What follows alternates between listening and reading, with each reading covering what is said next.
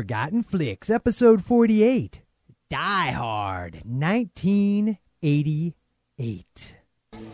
Now I have a machine gun. Ho, ho, ho. A security guard we missed? Usually tired old policemen growing fat on a pension. No, no, no. This is something else.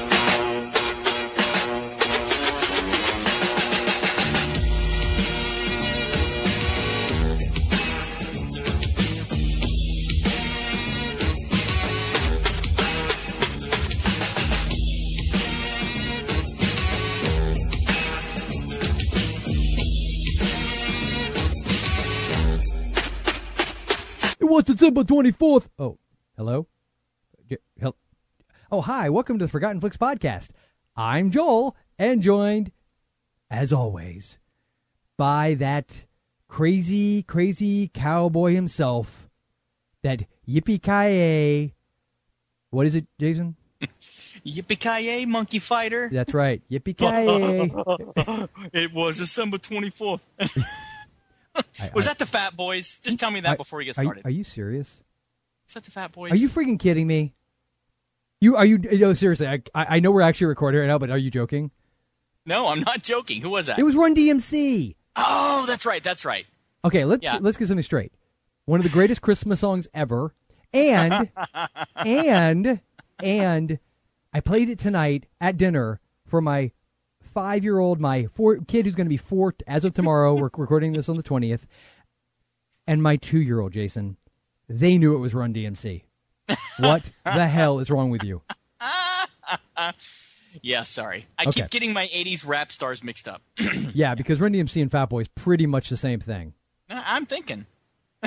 No, because Run DMC was in Krush Groove. Fat Boys were in Delirious. Oh, and they were in. You know why I'm thinking of them? Because I just watched Disorderlies like two weeks ago. Oh, so- that's actually no what? Never mind. Delirious was actually not. I meant disorderly. No, that's Eddie Murphy's. Yeah, I know stand- it is now. I realize that. I, Disorderlies. I meant I meant disorderlies. yeah, I know. I'm really glad you pointed that out, or Ah. that that would have been edited. Um, Yippee monkey fighter. that's right. I, I so badly. I'm still on the fence as to whether or not this would be our first quote unquote explicit episode, because Put on the tag. Put on the tag. yes, this is obviously our Die Hard episode. So all of those that have been waiting with bated breath, all five of you. this is the culmination of our what would you call it? The Christmas Flicks Festival of Lights. Merry Flixmas. Oh, Merry Flixmas. Yes, that's a lot Yes. more clever sounding. Yeah. yeah. So yeah, the the the basic gist of this show is going to be we're going to drop more f bombs than um, Die Hard. the Bible's got Psalms. Wait, that was House of Pain. Never mind. So jump around. yeah. Yeah. So so Jason has never seen Die Hard. I'm just going to get that out right now. Prior to this show. And based on the voicemail we got, and we got five tonight, folks. So stay around to the end. We we do the voicemail at the end, and in fact, we've got some new voicemail, folks, and as well as some some familiar favorites. And of those new ones, these are folks that I honestly had to spend countless hours begging, pleading. Jason would would cry. He would call them over Skype and be like, "Please come on our show," and I would I would just get all, "Oh, "Come on, do it," and then finally they did. And they all hated Die Hard. Yeah, they already. all, oh what? Uh, no, actually, all no. Um, to a person, they love Die Hard. So let's just get something out of the way now. If Jason, in fact, turn, it turns out that he has had some kind of aneurysm, or there's some kind of like, um, I don't know, uh, lobotomy, like home lobotomy kit he's been playing with, and he, in fact, did not like this movie. This this might be the actual riot episode. Is that what you're saying? I, no, I'm saying I'm saying that I actually feel bad for you, and may it may become like the you know. I can goof on my brother, but the other guy can't because I'm pretty sure that if there's a, an equivalent of virtually getting your ass kicked, you will be getting it. this this might be it. So I'm probably going to have to come to your defense, which really sucks because part of me will hate you for hating Die Hard. so it's going to be really tough on me. Um, But you'll suffer through it. I'll suffer through it, but I'm going to be a little bit like Snake Plissken helping out people in that movie, in Escape from LA. Uh, LA. Wow, Freudian slip. Escape, Escape from New York. You know where it's kind of like he does it, but eh. Eh, he's not into it. he doesn't it. really want to. No, yep. you're going to kind of be the brain to me. You're going to kind of be Harry Dean Stanton in Escape That's from New York right. to my Snake Plissken. I like being the Harry to your snake. Yeah. I mean the yeah. yeah, yeah, yeah. My No. hairy snake's got a brain. Yeah, I'm actually really surprised because we've um, we've actually been working on lists after list after list of movies to put in the show, um, and movies to talk about and cover. Obviously, this is our last episode of 2011. This is the first episode of our second year, um, and so we've we've talked about a buttload of them, and so it it really surprised me. We we talked about this movie, and I said, yeah, yeah. I don't think I've ever seen that. And the more I thought about it, I've actually never seen any of the Die Hard movies, and I don't know why. It wasn't. Um, I'm not a. I, I like Bruce Willis. Um, um, I, I have nothing against anything in the movie. I just, for some I reason, I know what it was, Jason. Yeah. When you were growing up, you saw those Seagram's wine cooler commercials that he sang, and you were like, "I can't do it. I can't do it."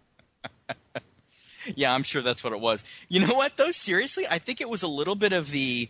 This is one of those movies that has so uh, penetrated pop culture, especially a lot of the quotes and a lot of the um, uh, shots, you know, certain shots and scenes of the movie. It was just one of those that maybe after so many years, I'm thinking, yeah, I've seen it. Yeah, no, I actually have not seen this It's so movie. it's so iconic and it's so permeated the pop culture that you thought you saw it. Well, it's like awesome. somebody No, saying, I get it. I get it. Oh yeah, I've read Romeo and Juliet. Yeah, most of you have not read Romeo and Yeah, Juliet. that's just people most trying you know to- story. You know, that's like with the story you told me the other day where you were in college and you were going to go see Il Postino because you're in college and you're trying to be all highfalutin. Oh, and you're like, as you're standing there, you already bought your ticket. You realize, oh, wait a minute, Hot Shots Part 2 is playing. And then the real Jason came out. So this whole all this crap about oh I read I love Ruby I love the classics you're full of crap people.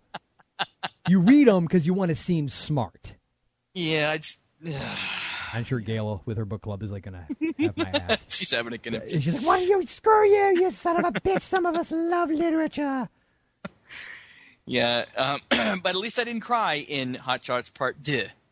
I didn't cry. I cried during Casper at the end. I didn't either, but I would have cried in Il Postino. So Oh my god! sure. But yes, for, I don't know why I didn't see this movie. So we definitely are trying to, especially for this coming year. Yes. we're going to try and balance out more movies that either you or I haven't seen, so that one or the other of us can mock uh, willingly Yes. and and openly the fact that we've never seen these movies. Oh and yes, yes, and, and is- I, I went out of my way to make sure that there were a few on this list that I had because I mean, you know, Yep. going through this year, it's been awesome to go through all these movies, and a lot of them I hadn't seen in a long time, and there's a lot more on this list coming up that I haven't seen in a very long time. Although, ironically, the very first movie we're starting off with, which we will announce at the end of the show, we're going to announce all of all the shows for January. Um, I saw like three months ago. no, actually, no, I guess it was like six to eight months ago, but still within the last year. Yeah. So, and and we'll talk about that towards the end. You know, we definitely want to talk a little bit about what's coming up this year. But for this movie, um, we we decided we had to do it, and especially as kind of the cap off to our Christmas special for the month.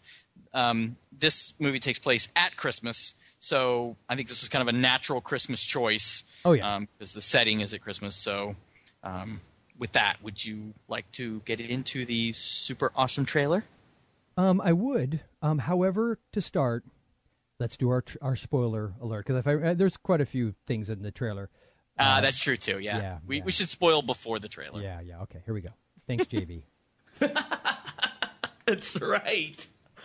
In the very beginning of the movie, the guy on the plane is telling McClane to just take your shoes off and just curl up your toes, make fists out of them. And I'm like, this is funny because you know why? Excuse me. Excuse me. Oh, wait, no, hold on, hold on, come on. Everyone has seen Die Hard, so don't even say, don't even, s- Spoiler alert, please. come on. Who hasn't seen this movie? If you have not seen this movie, Die Hard, you are not a real man. Jason. What what did he say? and, and ladies and gentlemen, Jason had no idea that was coming. I've had to keep that under the vest for the last two weeks or whenever it was. JV sent that to me. Oh my god. That was oh, awesome. Oh, that is awesome. Yep. I mean, who hasn't seen Die Hard? Which sort of is the bigger point here.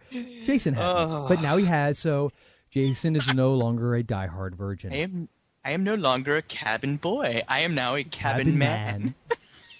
Cabin Boy. There's another one I got to put on the list. And 2013 is already filling up. I know. We are at least halfway through 2013. I'm I'm pretty sure. Oh yeah, we're getting there. we are getting there. Touche, JV. Touche. Yep. So, uh, you ready for a little uh, Die Hard trailer action? Oh yes. Let's do it. It's Christmas Eve in L.A. California. Is Daddy coming home soon? Well, we'll see what Santa and Mommy can do, okay? A New York cop John McClane, has come to see his wife. I missed you. Instead, he's going to have to save her. Sit down. Within this skyscraper high above the city, 12 terrorists have declared war. They're about to be taught a lesson in the real use of power. They're as brilliant Because I am interested in the $640 million in your vault. as they are ruthless. And I'm telling you, you're just gonna have to kill me. Okay. We do it the hard way. Now, the last thing McClane wants Think, damn it, think. is to be a hero. Where's Holly? Black Tucker! Where? But he doesn't have a choice. What does he think he's doing? Job. They have already killed one hostage. This channel is reserved for emergency calls only.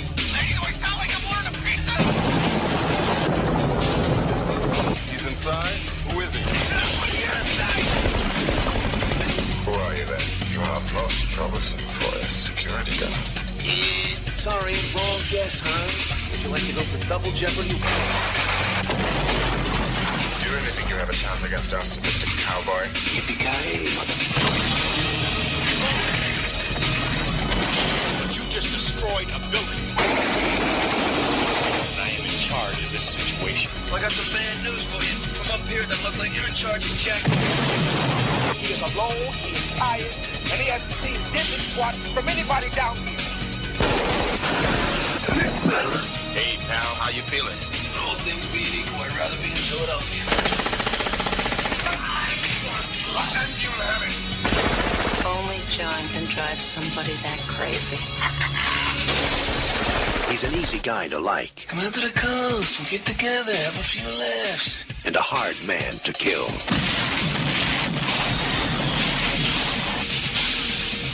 Willis, Die Hard. Got invited to the Christmas party by mistake. Who knew?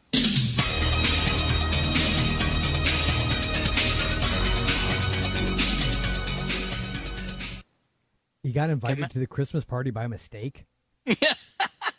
Yeah, I want to talk about that. Okay.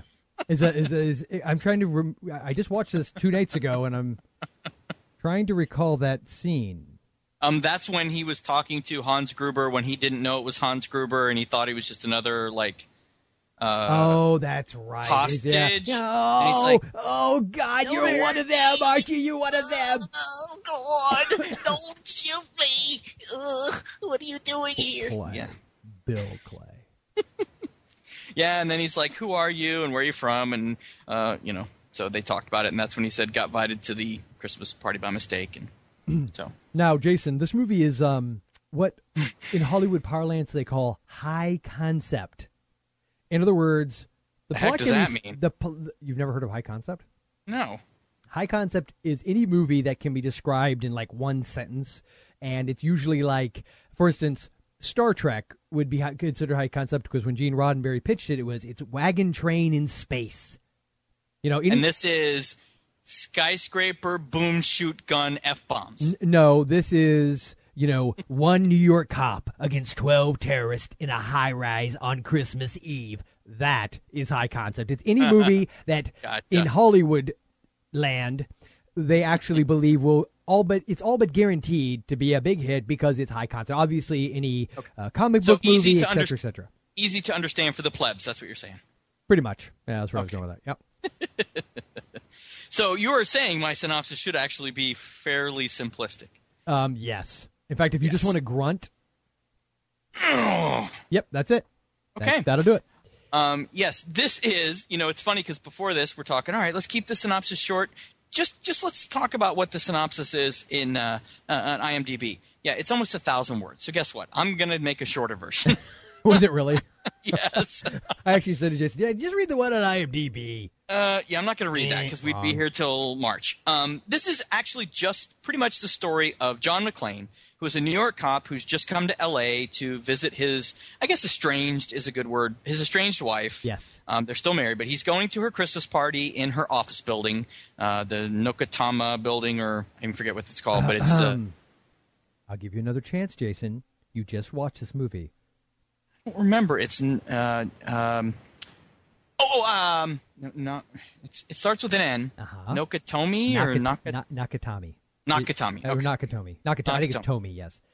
Okay, so um, she has worked her way up into this uh, company, and she's having a big Christmas party, and he shows up to be at the Christmas party. Well, uh, all of a sudden, these terrorists bust in, and the terrorists are. I think we should use quote fingers around terrorists because they're Uh, not yes. really. Yeah, okay. Yeah, and, and you know we're in spoiler territory, so Yeah. they're not actually terrorists. Uh, the whole story is they're pretending to be terrorists to the outside world. Yes. they're actually just thieves. Mhm. Uh, they're actually really good thieves, and um, so he escapes being part of that.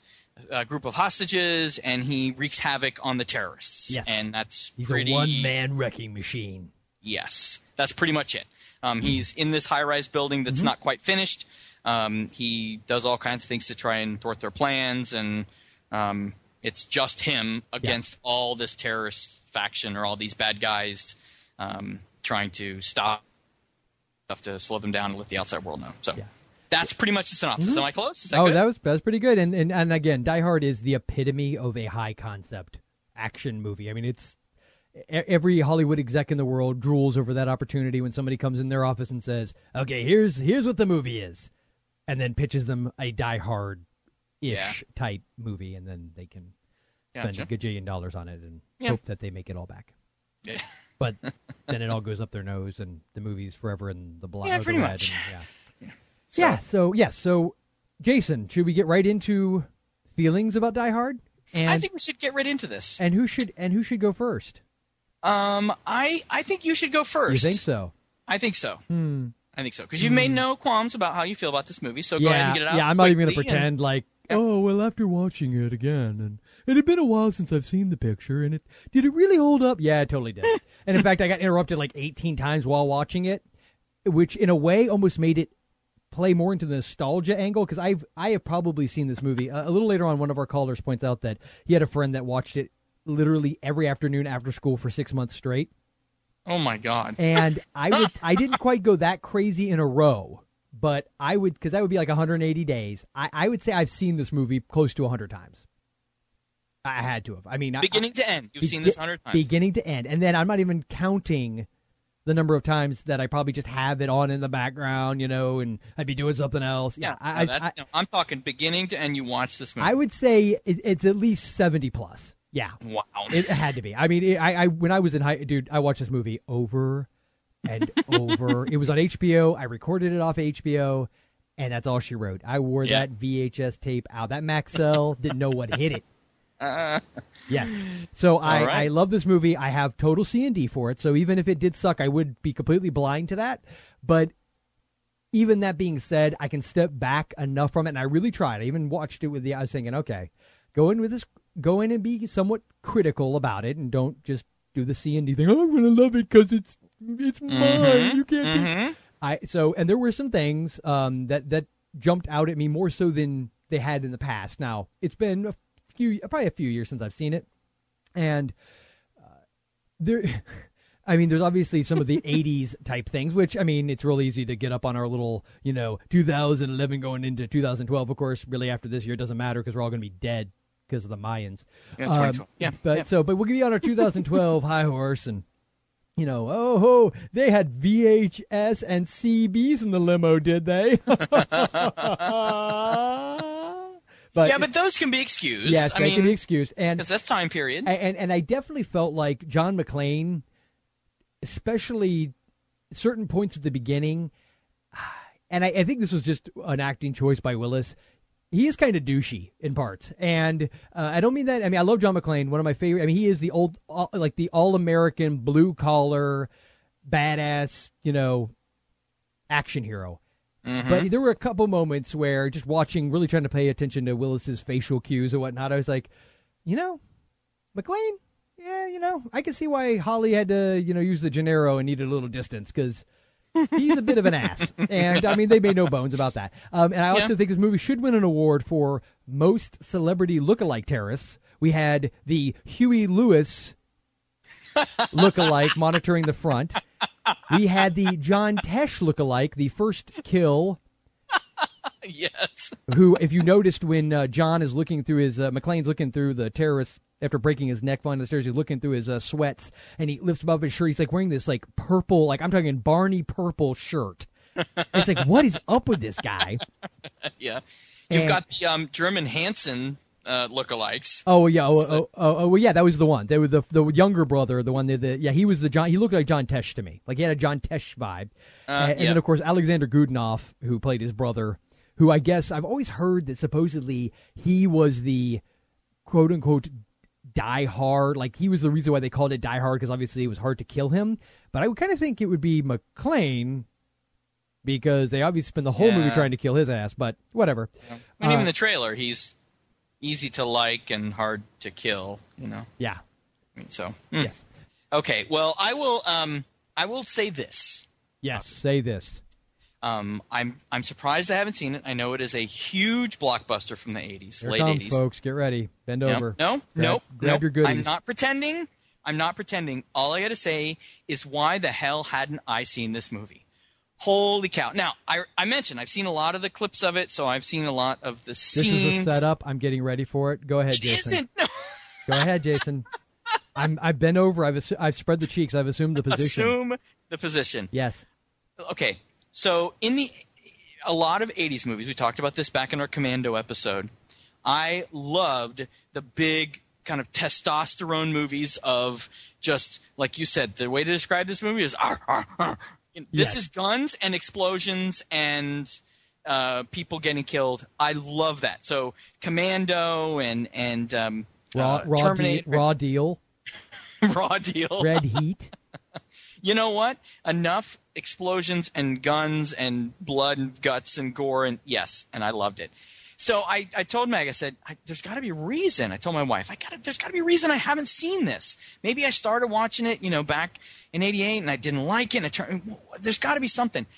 There is nothing, and I will It was tell the part you, with the teddy bear when he comes off the plane with the teddy bear. Like No, what the no. hell? no, I looked. I looked for things because I know how much you love this, and I thought, Yep. God, would it be awesome if I went in there and I Oh, just God. poked him and said, "This sucks."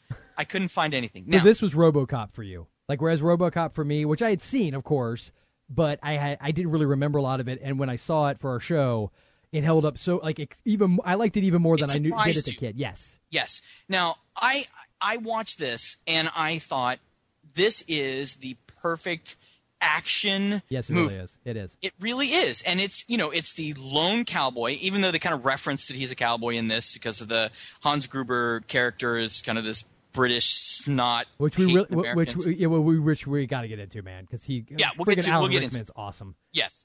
Um. And and- but even with that, he is kind of like the.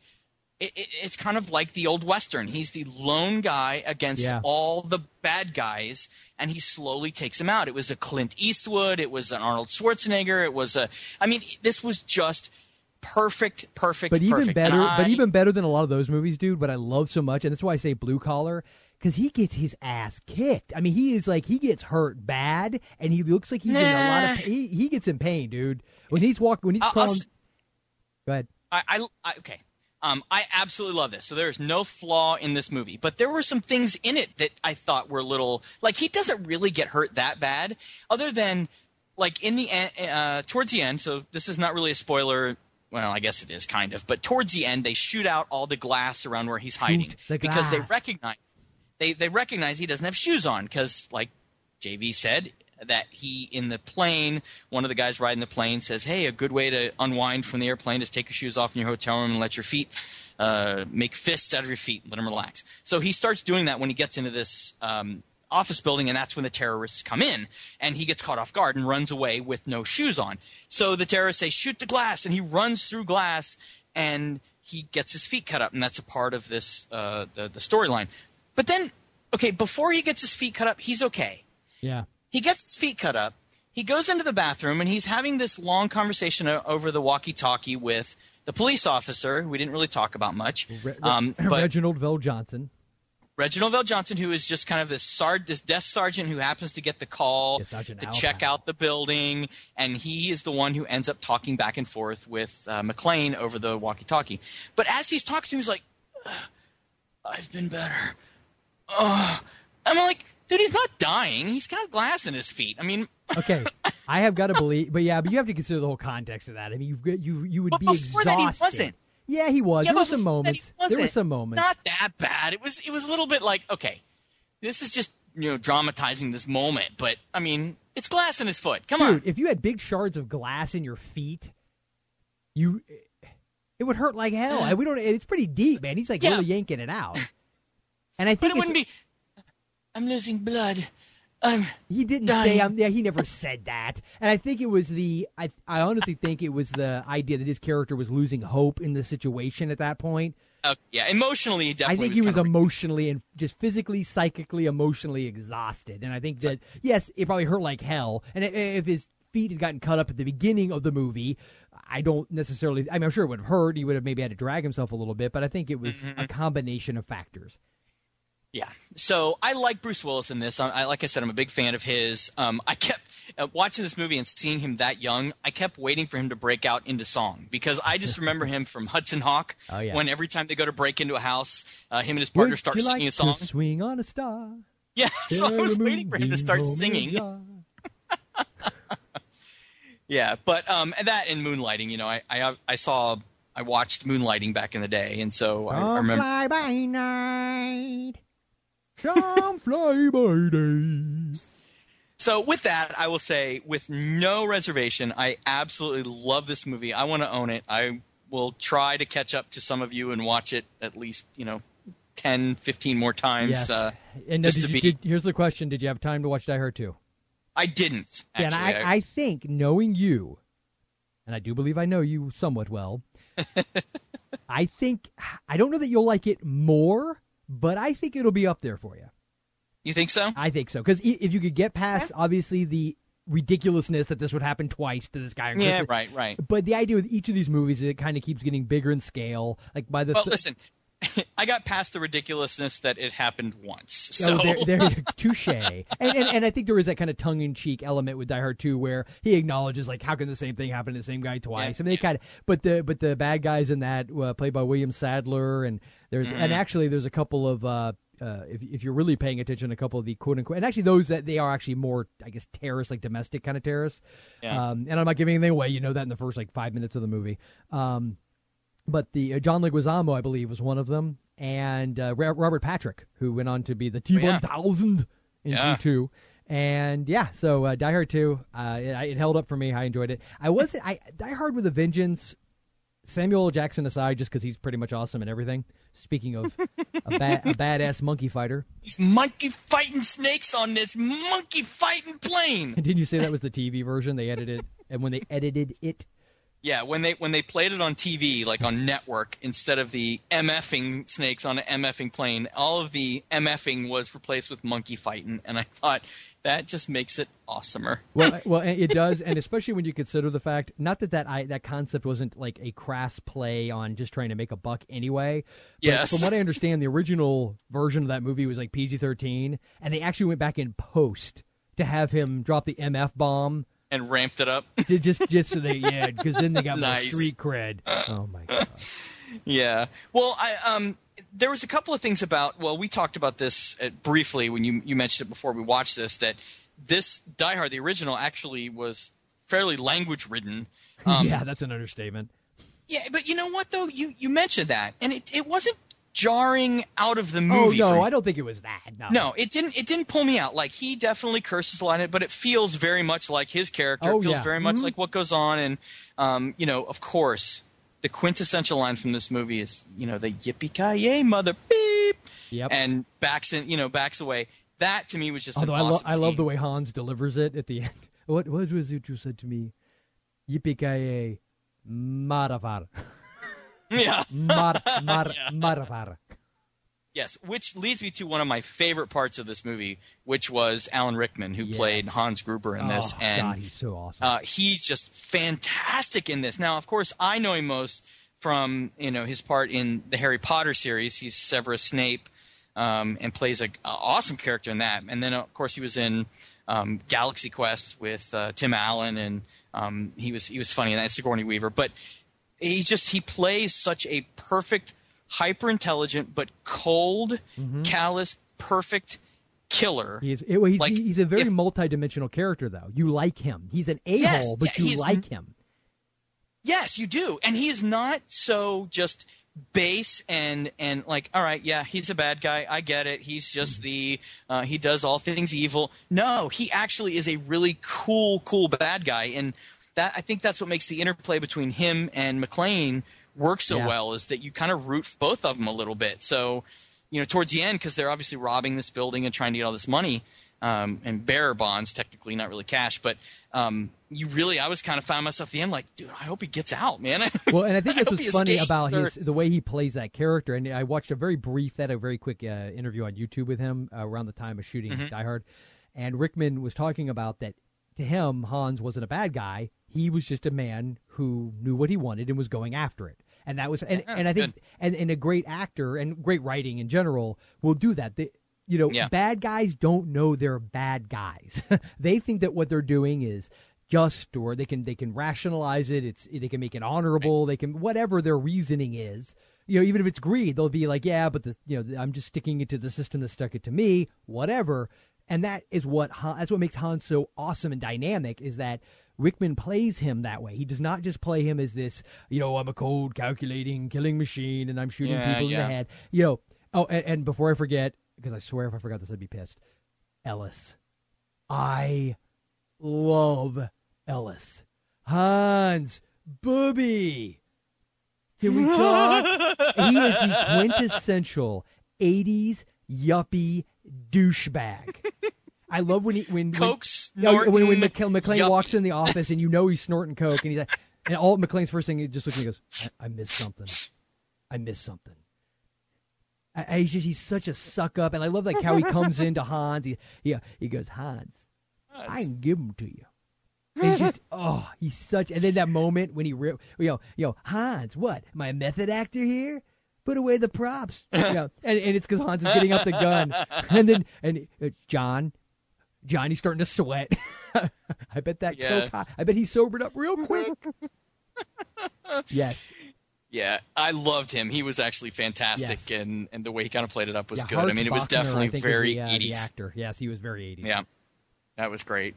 Um, and I also really kind of liked. I mean, we didn't talk really about her, but um, Bonnie Bedelia Oh, plays yeah, his strange wife, um, who in the movie, because they've been kind of separated, and her way of moving up the company, uh, she changed her name back to her maiden name, and she went by Miss Gennaro instead of Mrs. McClane, and um, that whole bit, and all the way through the movie up towards the end, until the end, or close to the end anyway, Yeah. they didn't know she was related to John and, and McClane, and that they were you know husband and wife.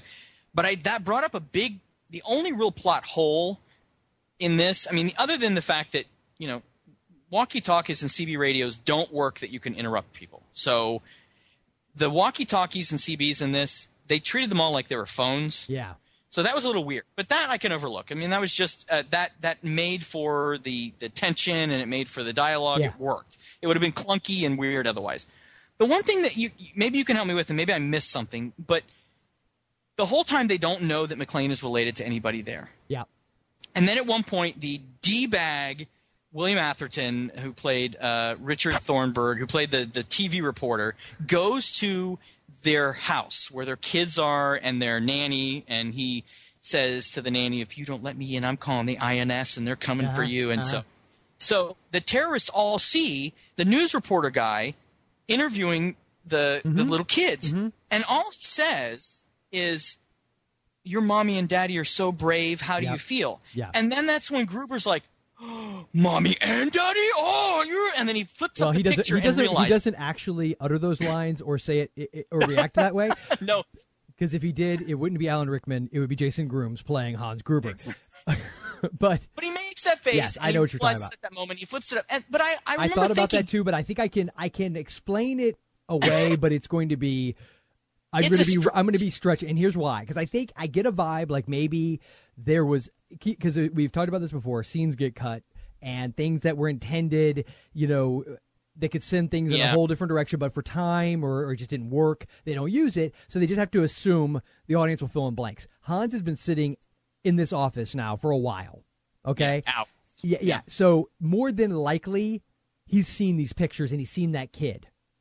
So I think what it is, he put two and two together that that little girl was Holly's daughter, and but they're talking about her parents are both of them as if they're both there, and so that one, and he had also seen Holly glance at the picture. Remember when she came in and she kind of Yeah, and she kinda glanced at the picture and he makes a big deal to yeah. point out Gennaro, and he is a very and the, you can make the argument Hans is obviously this kind of super genius kind of guy, and al- although not such a super genius that he didn't know what Takagi looked like before he got there.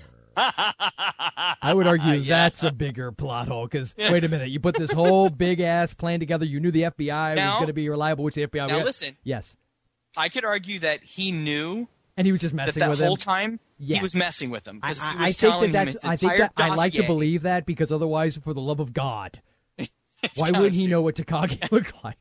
Yeah, but but I mean, it just kind of struck me at that moment, like, wait a second. Yeah, I thought I, I, actually thought you have same to you have you to draw did. the conclusion that he knew what the daughter looked like. He had put two and two together about her glancing at that picture. He had seen what McClane looked like at that point. Lifts up the picture. Right. Boom, two and two. Mrs. McClane, how nice to finally make your thought was- acquaintance. Yeah. Well, what I thought was funny was that little gap there, which you know, I'm, the fact that you noticed it tells me that you know that was actually something there. But the fact that that didn't actually skip a beat, it didn't stop the movie at all, and it didn't feel no, like 'cause you're in oh it. that pulled me out. No, you literally are so following along at that moment when that happens. You're like, yep, whatever. Yeah, you're, but you know, you're like you're like, oh no, he knows Holly's McClane. Yeah. exactly, exactly. I actually thought that um, similar to what you thought. I thought that maybe they edited out where on the TV they showed a picture of mommy and daddy, or you know they showed a Yeah, picture of the two of them, and he kind of have, yeah, clicked, yeah. and they maybe edited some little bit out because it felt like there's a little bit of a tiny hole there. But that was it, man. Everything else, I mean, it just felt. It, it just felt so right, And dude. I- it felt so right. I know, and, I, it felt so, oh, it hurt so good. Um, yeah, yes. Come I- out to the coast. Get together, have a few. Have a- and that's the thing is, even all the one-liners hold up. I mean, you go watch like some old uh, Schwarzenegger movies, and they're like groan-inducing funny. Some of the one-liners, it became like this, you know, parody. But in this movie, they're not so much one-liners; they're just they're from the character. Like the moment when he is towards the end, he's on the roof. The FBI, Johnson and Johnson, by the way, which I said the other thing, all the little jokes. Yeah, Johnson and Johnson, no relation, yeah, because the one's a white guy, the one's a black guy. Which, by the way, did you catch who the one FBI agent was? It's Robert Davey or Davi Oh yeah, yeah, yeah. from Goonies. Yeah, yeah. and a lot of other Yes, crap. absolutely. He Eh, played one of the Fratelli brothers. So yep. technically, there what are thought was- two Goonies people in this movie.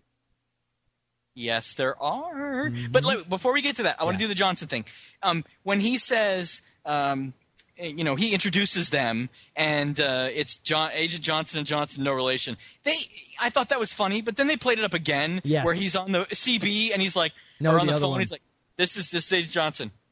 No, the other one. And I'm like, come on, really? yeah, yeah, that's what's great. But that's what's so wonderful about the movie. So when John McClane is up on the roof and he realizes that the whole roof is going to blow, and he's tying the fire hose, and just that that the honesty of that moment.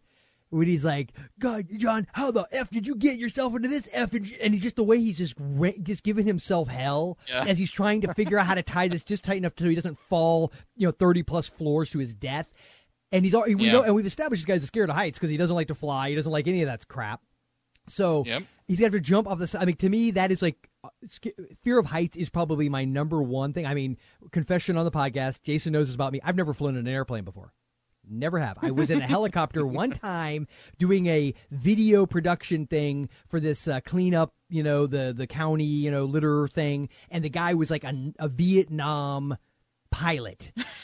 And so we're banking around like cypress Which trees. Robert Davies said. Oh yeah, you know, he's flying. Yeah, it's like Just Saigon. like and the guy, I was 12 years old, D head. I was, you know, I was in junior high. I was in junior high, D head. that was awesome. Yes. That's what I love about it. So it has all those little moments, and there's just the whole McClane character is just so honest. And what I really love is how I, I honestly feel like he engages in in acts of mass destruction, not so much as a checkmate clever move. I mean, he does do that, but McClane does it because he's so anti-authoritarian. He's like a John Carpenter hero. Okay, he's so anti-authority. Mm-hmm. He's so like stick it in your face. I don't give a crap if we all go down. With that that moment when they're uh, shooting the uh, the you know gentlemen the police have themselves an RV and and they shoot it with the grenade the grenade launcher the missile launcher. And then you know McClane's yelling to let them back out you know the, you know they're sitting ducks down there you know, you know thank you Mr. McClane. I'll take it under advisement. Shoot again. And then he's like you know take this under advisement jerkweed. And he takes the Yeah. C4 and he just starts sticking detonators, ties it around a chair, and later on, one of our callers, the lovely Gail, will point out that that in the theater, when she saw this in the theater, that moment when he just and just in the effects, dude, the effects hold up.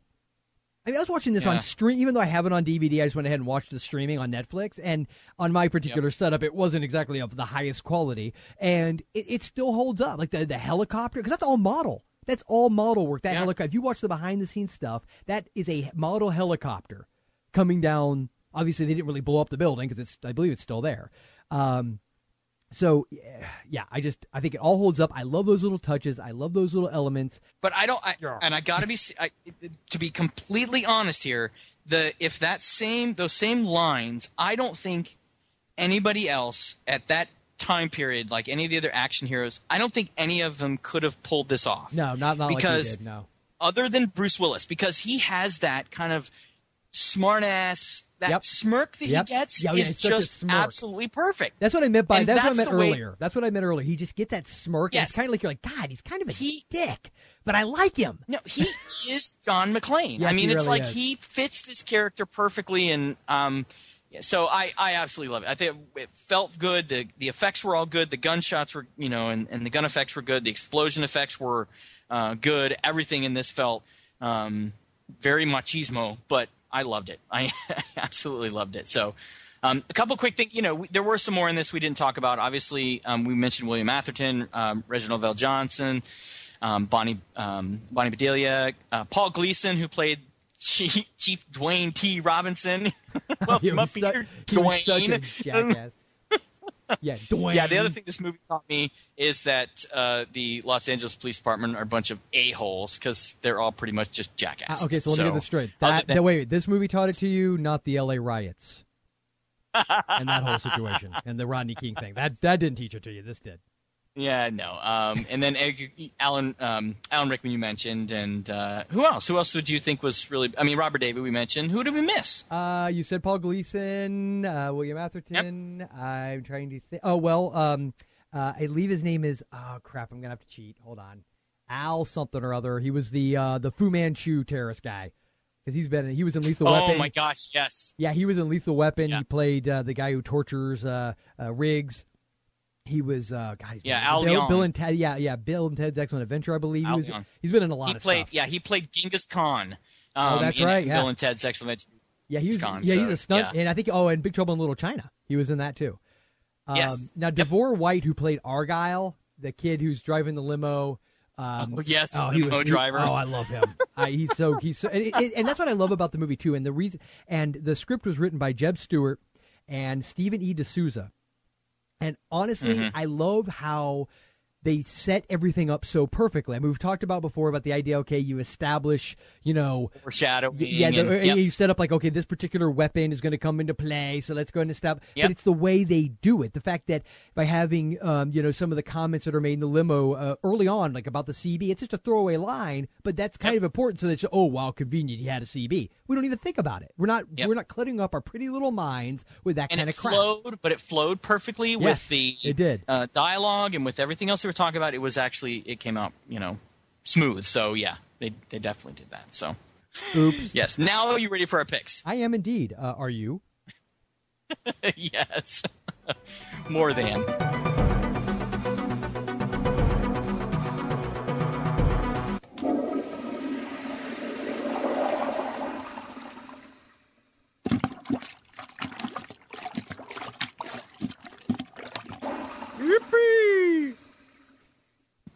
Indeed, my friend. Indeed. So to continue the trend of letting you go first, I think that uh, I'm going to let you go first again because I'm really anxious to hear what your pick is for this one. Are you now? Well, let's see. I No. my in classic Joel fashion, I started off with "Mm, maybe I'll do Last Boy Scout. I like Last Boy Scout, and it's got Damon Wayans in it. Damn it! One Toby Toby. But then no, no, I was doing my ubiquitous sitting with iPad two on crapper, and then I said, I know what I'll do. I'll do 1974 Sugarland Express, which had William Atherton in it, and it was directed by Steven. Hmm. Spielberg. Hmm. And then doing a film, oh, oh, filmy and then, film. And Oh. then Jason said something as we were about to record. and I said, no, screw that. I'm doing this movie because I loved it in the movie theater. I haven't seen it in years, and I'm sure if I saw it now, I would wonder what the hell was wrong with me when I saw it in the theater.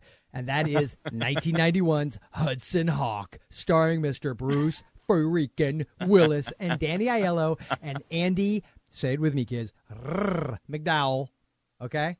Had James Coburn in it. Oh, I think it's Andy Dick. I'm like, damn. and. Sandra Bernhard. And let's get something out, out of the way right now. Sexy.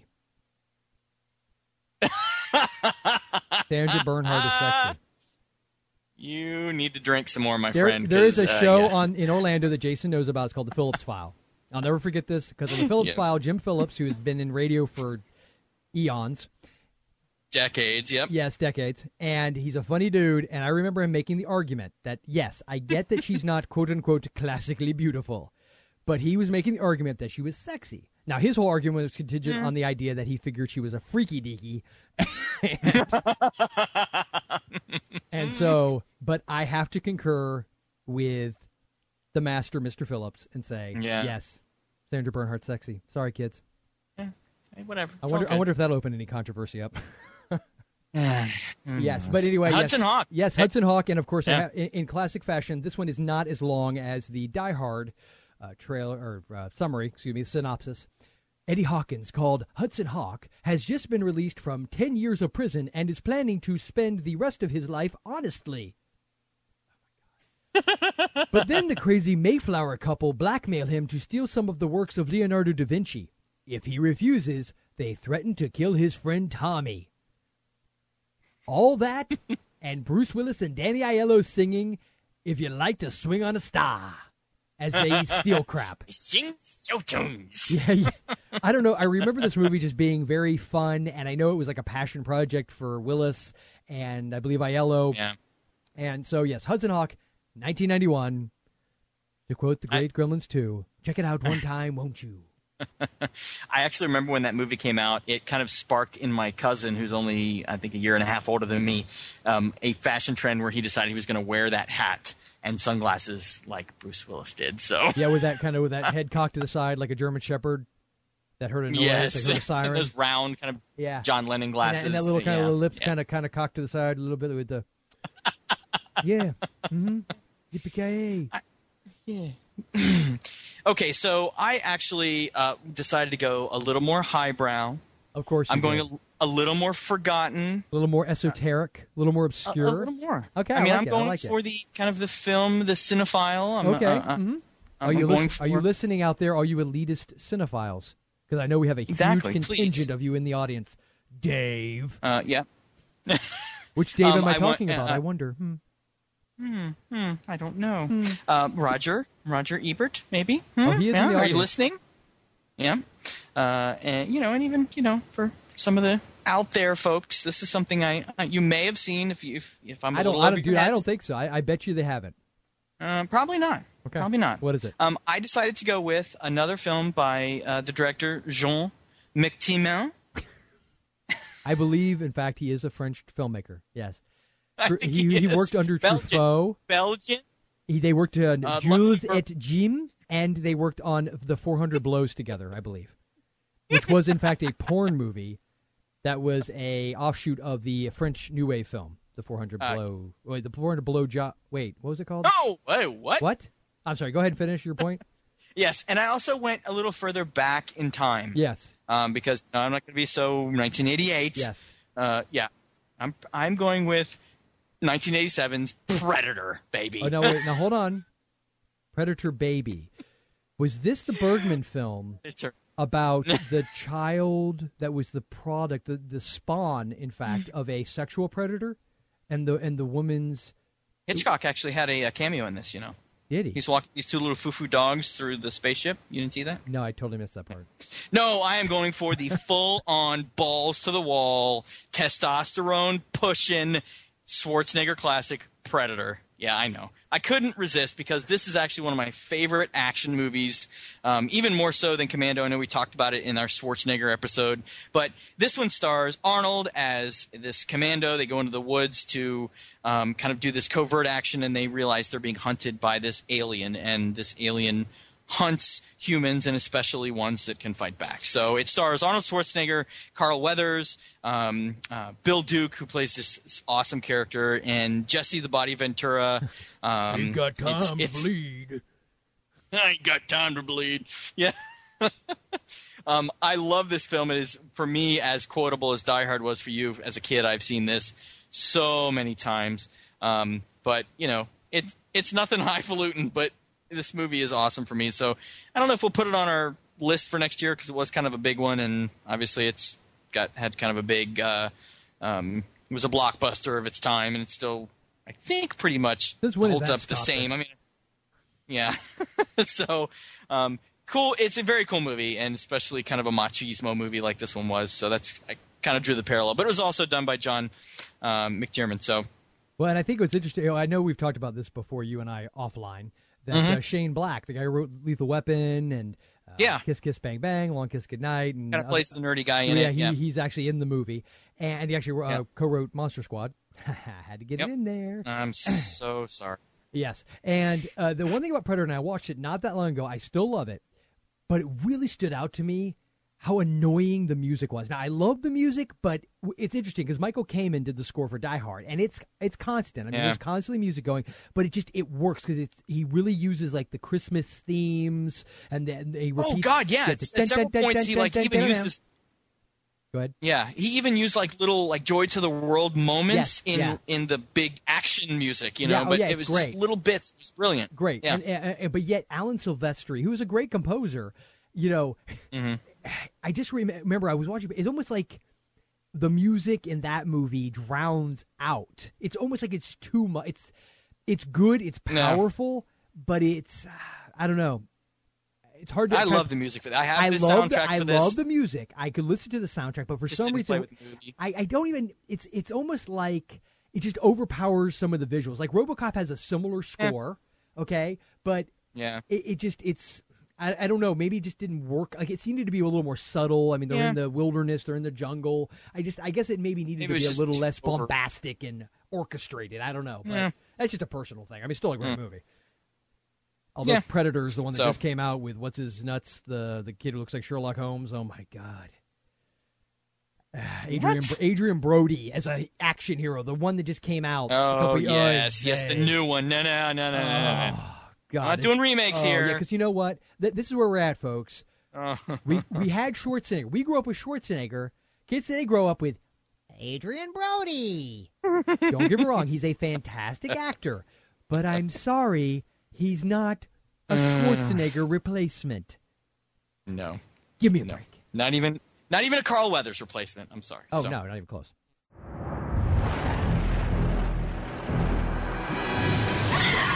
Hi, this is Kevin Batchelder. And this is the Saturday B Movie Reel. Do something. Shoot it. Shoot it. That about describes it, yeah. All right, everybody stay here. We look specifically at the Sci Fi Channel's original movies. You know the ones, the ones that air on Saturday night. Be known throughout the ages as an instant classic. We need a bigger gator. Uh, limb cutting and blood squirting from. Flying limbs, I called it in my notes. What could go wrong? We look on a regular basis at the movies as they come out, and since there have been over 200 of them, we do go back and look at many of them that are now out on DVD.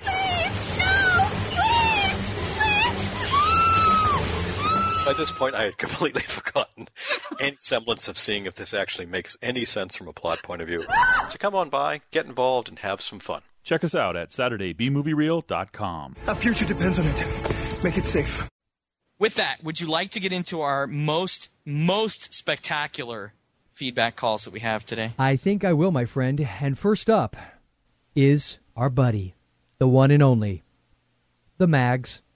Happy Christmas, boys.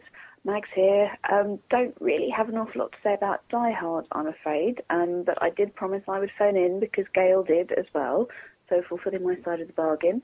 Um, as I said, not an awful lot to say about Die Hard, apart from the fact it is a great Christmas movie, um, and I do love Bruce Willis, as well we know. Um, but apart from that, nothing constructive to say whatsoever. Apart from Happy Christmas, everyone, and speak to you in the new year. Bye! Mags. I love- that- wait, I wait, wait, wait, wait. Let me just say this, Jason. Jason, really, her accent wasn't much better than mine. Oh my No, god! actually, no. I'm just actually, I love her accent. It's awesome. Um, Yes, she sounds much by a thousand percent better than you, even with your stupid American accent. Uh, wow. but really, I love to. s- really a little self hatred there, huh, Yes. Jay? Huh? Bit. A, li- a Um, I gotta say, love the fact that she called in because of a dare. yeah, I peer love. Yeah, pressure. yeah, I love. Yeah, only I did love that twi- Twitter equals peer pressure, kids. So really, Exactly, Mags, that's it. that's all it takes. Really? Oh, Hey now. we're gonna miss now. Okay, Mags, you are going to be followed up by no longer a blue Peter, but a sick Peter. Hey guys, it's me. Uh, I'm not calling from the balcony because it's uh, cold and I'm running a fever and uh, a cold here, so that I don't think that's such a good idea. Uh, anyway, uh, I was going to call in and say that I was shocked and well appalled even that Jason hadn't seen Die Hard, but uh, I just then I realized that I hadn't seen Black Christmas, so yeah, well, I have now though. It's a great movie. I, I, I really liked it.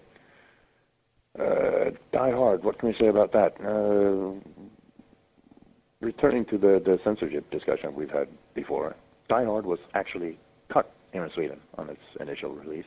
A couple of scenes, uh, well, violence, fisticuffs, and shootings. You know. So if you get uh, a hold of an old VHS copy, I I would imagine it was cut. No, it, wa- it isn't now anymore, but but it, it was at the time. Uh, yeah, well, that's about it. I'm to keep this kind of brief. Just wanted to take the opportunity also to wish you both a Merry Christmas and a Happy New Year, and to well to the all the listeners uh, who are checking you out, and old listeners, new listeners, and future lit- listeners. Not that they might hear this since they're future listeners. Yeah, well, yeah, the fever's getting the better of me here. Have fun, guys. Bye bye. Peter, if you die on us, I swear to God, I, w- I will. I will kill you. I will get in a rowboat and I will paddle my ass across the Atlantic, get lost somewhere around like Portugal, maybe, be really confused. Nobody will be able to understand my bad Cockney accent because I'll think I'm in the UK. it will be really upsetting, all because you died. So do not die on me. Now, and and I I yeah. know this is shocking. Yes. I, I I want you to stay calm. Okay. I am not actually the '80s god that everybody thinks I am. What? Take it easy. What? But I am now complete. So now, having seen Die, Die Hard, Got now it. I am an '80s god. You are, yeah. continue your worship. That's all I got to say. Thank you, Peter. Yes, yes. Thank you for that, Peter.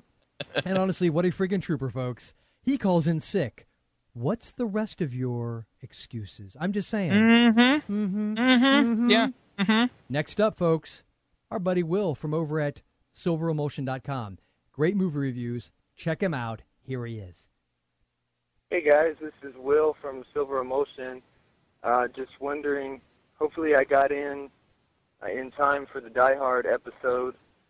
Um, I just uh, wanted to say how much I love Die Hard. It's such a great movie. And uh, when I was a kid, my buddy used to come home from school every day and watch Die Hard for months, probably like six months straight. So he's seen it more than anybody I know and I've probably seen it, I don't know, 20 or 30 times myself. So it's just any movie that you can see that much, it's a testament to how awesome it is, and it still holds up, still awesome. And uh, hey, wait, uh, hold on, somebody wants to say something. Hello, I'm here. Come on, Forgotten Flix podcast. Why you gonna do my movie jingle all the way? I'm here. Come on, do it. Come on. I love that uh, movie. How can you not love it? I wait, love wait, his accent. Wait, was that Hans and Franz? We're going to pump you up. Yes, thank you, Arnie, and thank you, Will. Jingle all the way. Maybe who knows? Who knows? Maybe that will make next year's Merry Flixmas. God, I love that movie. and oh, and, wait, wait. The best part of that movie is it has little Annie in it. You know, the future Darth Vader that jumps up and says, "Yippee!" Oh, God. Get Yeah, over it, man. Yeah, whatever. That's never going to happen. All right. And next All right. up, the wonderful, the lovely, the. Yeah, that's right. She called in full. Gail. Hi, Joel and Jason. This is Gail, finally calling. Um, you know, it's Die Hard that got me to call in. I love this movie, and I'm really glad you're doing it on the podcast. Uh, I've seen this movie many, many times, and it never fails uh, to amuse me and entertain me. And it's one of my go-to movies when I need to see an explosion or two or three. Um, a story for you years ago when this was still in the theaters. I had already seen it uh, probably three or four times, and I went by myself to my old local theater and sat in the center of the fifth row. I didn't want to miss any of the action, even though I'd already seen it several times. And I've got to tell you, the fireball coming up from the elevator shaft was just spectacular from that seat, and it's something that uh, I don't uh, forget, and I think of every time I rewatch the movie. Anyway, um, like I said, I just saw the movie again, and um, Argyle still cracks me up. I still hate that stupid ass reporter. Um, and Al, I still love Al. And everybody else in the movie just makes it perfect for me. It's not, you know, a perfect film, but it's still very entertaining, and like I said, it's perfect for me. Anyway, glad I finally called in. Happy holidays to you and all the podcast listeners. I will be listening in 2012, and I'll talk to you later. Bye, guys. Thank you, Gail. That was fantastic. And best voicemail of the last 10 minutes. No, best voicemail of 2011. Hello. We've been waiting for her to call for like a year. Yes, So and she, and she did it. And you know what? It takes guts, folks. It takes It does. guts. I mean, seriously, to have your voice even within the proximity of ours takes some serious guts because people are just going to assume really bad things about you when they hear you with us. uh, yeah. And the other thing I've noticed is it me or do the people who call us sound far too intelligent to be listening to us? Like they just sound smart. I'm thinking, It's a- really? Why? What? It's a complete accident. Who knows? I think it is. Yeah. Yeah. Oh, and of course, she mentioned the reporter, which we said was Richard Atherton, and and we would be remiss we didn't mention her, Mary Ellen Trainor, the uh, actress that I swear we have done more movies with her in it. I, I than think we Monster- actually have. Yeah, she yeah, and she's the second Goonies person we talked Yeah, about. she was at Goonies, The Monster Squad. She's been in a crap ton of stuff, all the Lethal Weapon movies. She played Gail Wallen. She's kind of in a little bit, you know, it's like in the, the extra kind of part. of it. Newscaster. Newscaster, She's- anchor. But she played that same character as I mentioned on a previous show in the movie Ricochet with Denzel Yep. Washington. Uh, Yep. So that kind of carried over, which was kind of neat. And I do love that moment when she's talking with the guy who wrote the book. Hostage, terrorist, terrorist, hostage. yes, and the guy's like, they should now be going through what we call the Helsinki Helsinki, syndrome. syndrome. And that other d-bag news reporter's like, yeah, Helsinki, Sweden, uh, Finland, actually. or is, it, Um, or, is it, or is it Norway, or is it Denmark? Whatever. Peter, help us out here, buddy. Yeah, we got nothing. Okay, so the American public education system strikes again. Next up, another friend of the show America. And and prolific uh, contributor like Mags to the Forgotten Flix website, Dave Umbrecht, folks, the gentleman who is also known to many of you as the Quizmaster. The Quizmaster speaketh, ye shall listeneth. Hey guys, it's Dave Umbrick. Hope you guys are doing well. Anyways, it's my first time calling because I just want to congratulate Jason on finally seeing Die Hard.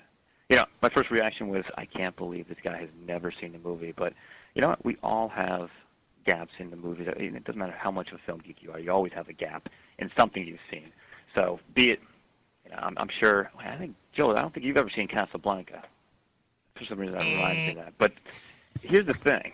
I was thinking to myself, as much as happy as I was for Jason to see it, I just I really question how much he was really going to enjoy it. Now, I'm sure he's going to enjoy it to the, you know, he's going to say it was good, and you know, he's going to appreciate it. But you know, there's been so many derivatives of Die Hard since then, and you know, even Bruce Willis. I mean, he's played a character, and he's played cartoons versions of uh, of this cartoon version of himself so many times that, you know, it might be lost. But you know, back in 1988, you know, I got to you, this is one of the most it was one of those moments in a theater for myself that uh, you know really was like one of those wow wow moments. Now, it was the third R-rated movie I've ever seen in my life.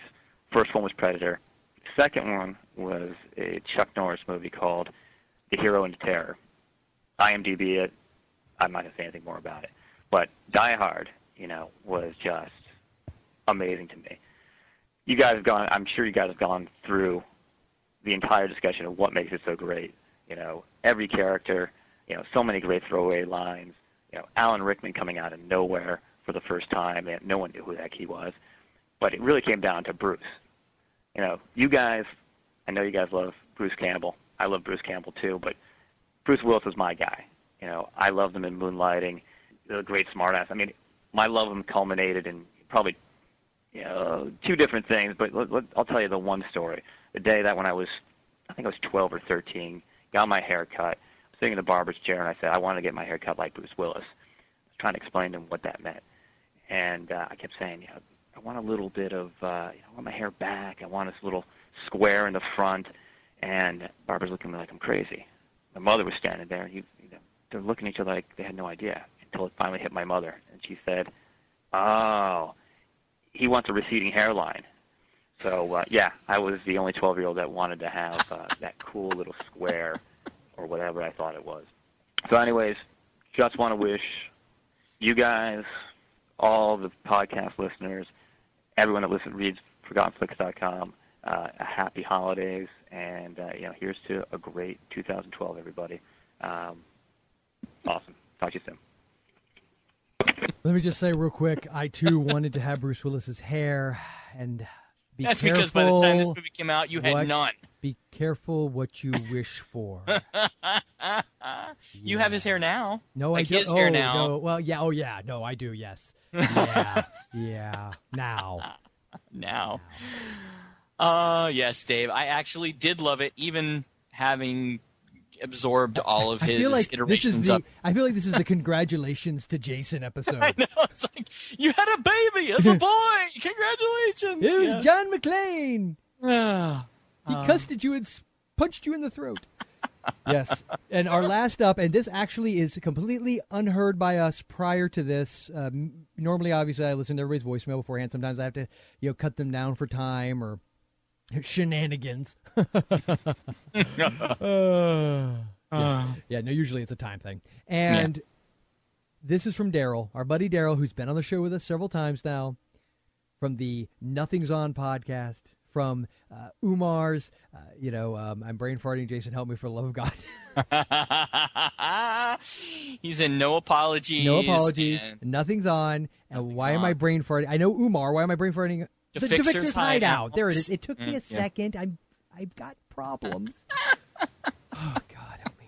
Please don't hate me, Umar. Um, yes. So, Spell it, Daryl. Daryl's feedback, our final one for this evening. Hey, this is Daryl. Uh, just calling in real quick to leave my little voice thing for uh, Die Hard, which is one of the one of my favorite action movies ever, an action franchises, and I think it it has been a, a formula that has been used many, many, many, many, many times after Die Hard. Um, and I still I love it. I just love it. I love the action, the adventure. It's one of those movies you can just sit down and root for the good guy and root against the bad guys and you have yippee and all that. And how many times has that been used in in jokes and and just all of us have used it one time or another trying to be funny and most of the time we're not. Um but i love it. It uh i love the show. Love you guys have a happy merry christmas happy new year glad that the forgotten flix is going on and still going and hope it it keeps going years from now and all that stuff. So take care. I especially liked all that stuff. I'm gonna cry. no, we love Daryl too. He knows it. Even, even and I guess. Daryl actually lo- loves us, even though I I dissed Wings so bad. But then again, he dissed Muppets, so he kind of got me. You're balanced. I yeah, think. we're balanced. There's balance to the force. God, is it over already?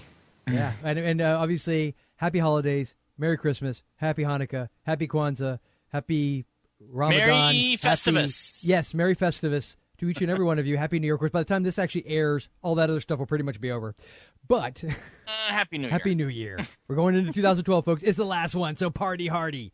Forget that 90, 1999 crap that Prince was selling us. No, no, no. Party like it's 2012. I guess it doesn't have the same ring to it. I'm gonna Nah, party like it's two zero one two. Dun, dun, dun, dun, dun. That's close. That's Yeah, really close. That was good. Yeah, yeah, not really. Yeah. Go ahead, Jason. Um, you want to hit him with the voicemail? Give us a call, please. We'd love to hear from you, especially if you haven't called in before. Is 206 203 0491, and all long distance rates apply, and especially international rates. But call us anyway, because everybody pretty much does. Yes. Absolutely. And be sure to check us out on ForgottenFlix.com. On Twitter, I'm Forgotten Flix. Jason is Flick's sidekick. Check out our two, not one, folks, two Facebook pages. We have the Forgotten Flix General Like It fan page, and we have the Forgotten Flix podcast group The page. group. Where where Yeah. there it, it's got we, we got just a kind of a core group of folks there, and all kinds of crazy shenanigans are happening. So uh, check that out on on on uh, good old F book, fu book, and of course I would be remiss iTunes, download us, review us, check us out, um, and I swear. And finally, I'm, I, what you say? Zo- you you remember this one day. no, no. Oh, Zo- are you going to go the Zune? Because I was going to go the Zune route, buddy. No, no. Um, ForgottenFlix.com. I did. I said at the beginning. You weren't listening. Ha, ha. I don't. What? Yeah. What? Huh? No, I actually. And one of these days we will be on Zune. Oh no, I submitted. no, no, wait, wait. We I didn't tell you because I wanted to see if it would work. I did it a week ago, man. Still hasn't shown up. I'm getting irritated with Zune. Gee, I wonder why the Zune marketplace isn't bigger. Oh, because they won't let you put anything in it. I think you need to call Bill. Yeah, I'm sure he cares. Call Bill. Is he even involved with Microsoft anymore, Uh. other than counting his Benjamins? I don't know. By Benjamins, he actually has a bunch of guys working their name Benjamin, and he counts them. And he counts them. I think he does. Really weird. Okay. so on that note, Jay, any other final words? No, I just got to say there's no other 80s movie I have not seen now, so stop calling me. And so, Jason, uh, any uh, other final words?